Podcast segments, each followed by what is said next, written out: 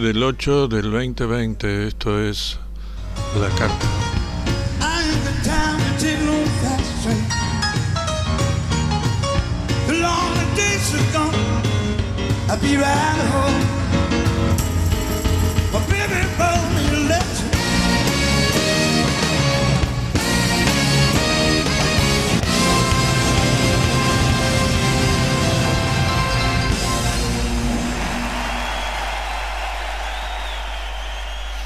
Medgar le, le llevó en su coche hasta el aeropuerto, pero antes de, de llegar se detuvieron en la casa de su amigo para que Baldwin firmara unos libros para la esposa de Medgar.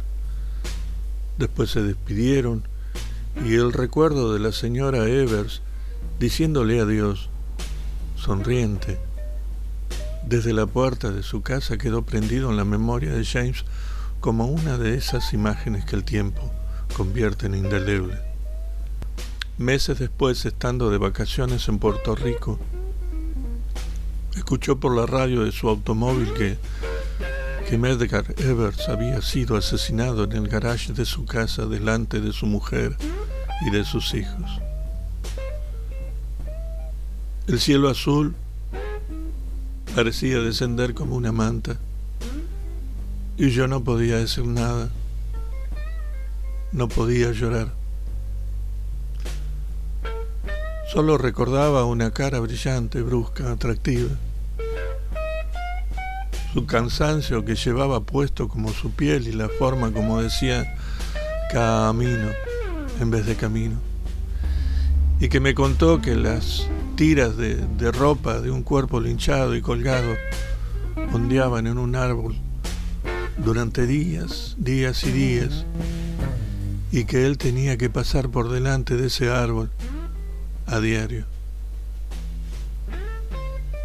El mensaje queda escrito como un epitafio.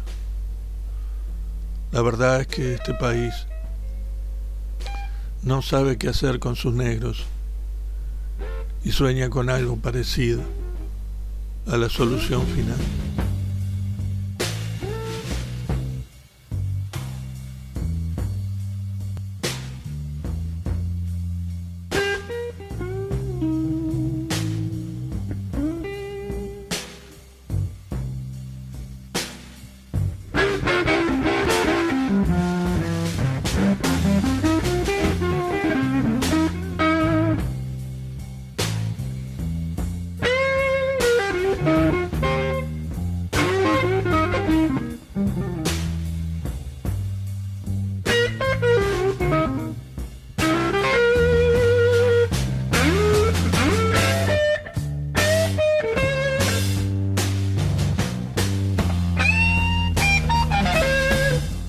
Linda Pérez, líder del Consejo de Ciudadanos Blancos,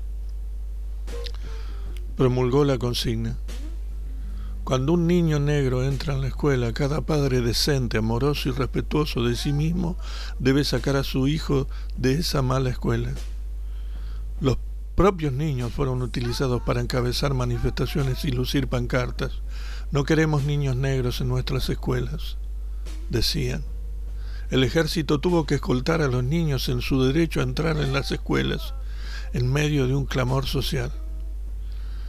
Dios perdona el asesinato, el adulterio, pero ahora está muy enojado y maldice a todos los que favorecen la integración, clamaba un ama de casa americano. Baldwin en aquel momento estaba en París y cuenta que vio en los periódicos la fotografía de la joven Dorothy Counts, de tan solo quince años, siendo agredida y escupida por la multitud por afrontar con valentía su derecho a la educación en, en igualdad en las escuelas de Charlotte, en Carolina del Norte. Había algo de orgullo, de tensión y de angustia en la cara de la niña mientras se acercaba a la escuela. Me enfurecí. Me llenó tanto de odio como, como de lástima y, y me avergonzó. Sentí la obligación de estar a su lado. Yo no podía quedarme sentado en París, hablando de Argelia y de los problemas de los negros estadounidenses. Ahora, ahora era el momento de ir a casa y pagar mis deudas.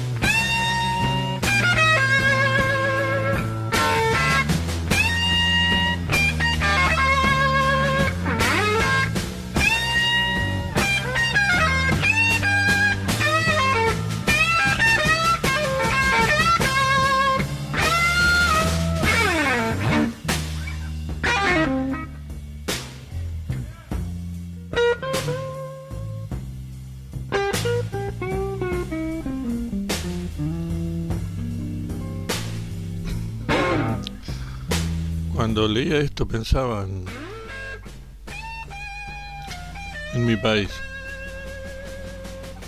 en Argentina, y en realidad tendría que pensar en el mundo entero,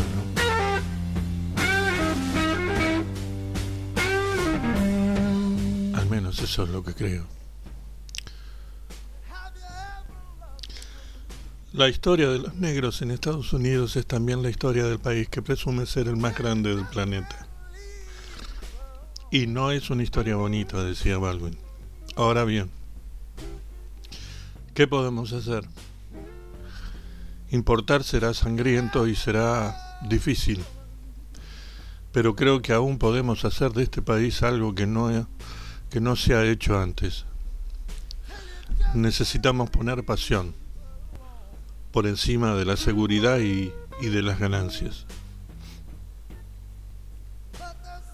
Con un diálogo imposible entre dos grandes íconos de una misma cultura, la americana, que sin embargo parece tener su origen en dos galaxias lejanas, el mundo glamoroso y doméstico de Doris Day, aferrándose a una botella de champán en una cocina equipada con los electrodomésticos último modelo de los años sesenta, y la música desgarrada de Ray Charles, atrapado en su mundo opaco pero vibrando con su propia oscuridad.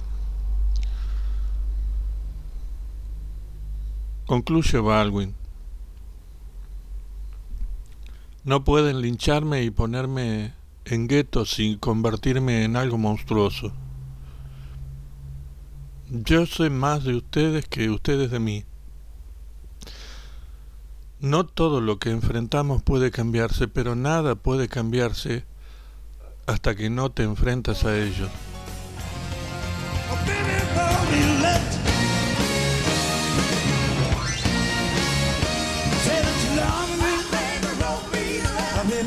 La historia no es el pasado, es el presente.